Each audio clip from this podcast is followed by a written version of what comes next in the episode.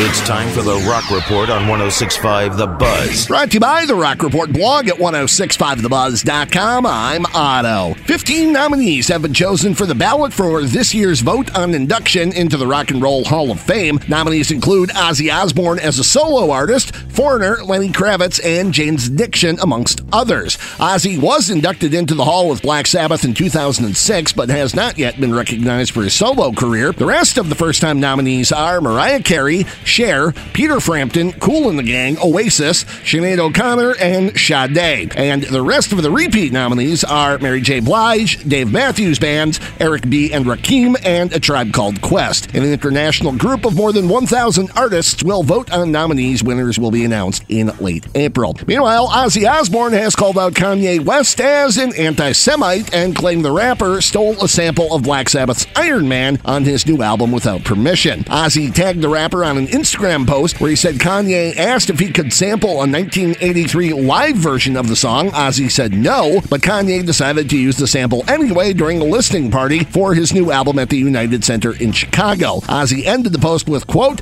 I want no association with that man, unquote. After that posting, Ozzy's wife and manager Sharon, who was raised as Jewish, said that Ozzy doesn't typically refuse to clear samples, but in West's case, he had, quote, a special occasion to say no, unquote, going on to call West as a, quote, disrespectful anti Semite, unquote, saying that these days he represents hate. The Osbournes have also reportedly sent a cease and desist to West. The Vultures album came out last Friday. The mysterious countdown clock on AC/DC's website changed to an announcement of a European power up tour with a lineup featuring singer Brian Johnson, guitarist Angus Young, rhythm guitarist Stevie Young, drummer Matt Laug, and former Jane's Addiction bassist Chris Chaney replacing the retired Cliff Williams. The 21 shows across 10 European countries will take the band through the summer. Pearl Jam released a new song entitled Dark Matter, which will be the title track for a new album due out April 19th. Pearl Jam also announced a new world tour that will include dates August 29th and 31st at Wrigley Field in Chicago. In other tour news this week, Carlos Santana has announced the Oneness Tour with Counting Crows. Shows include July 26th at American Family Insurance Amphitheater in Milwaukee. Crowbar has announced a new round of U.S. dates, including April 5th in Milwaukee at X Ray Arcade. Robert Plant and Alison Krauss have announced their return to North America for the Can't Let Go Tour, which will include June 8th at Breese Stevens Field in Madison. Helmet has announced a 2024 tour with support from Cro-Mags. Dates include April 16th at the Majestic Theater in Madison. The Mars Volta has announced an upcoming string of dates, including June 8th at the Sylvee in Madison. And Bret Michaels has announced the Parti Gras 2 tour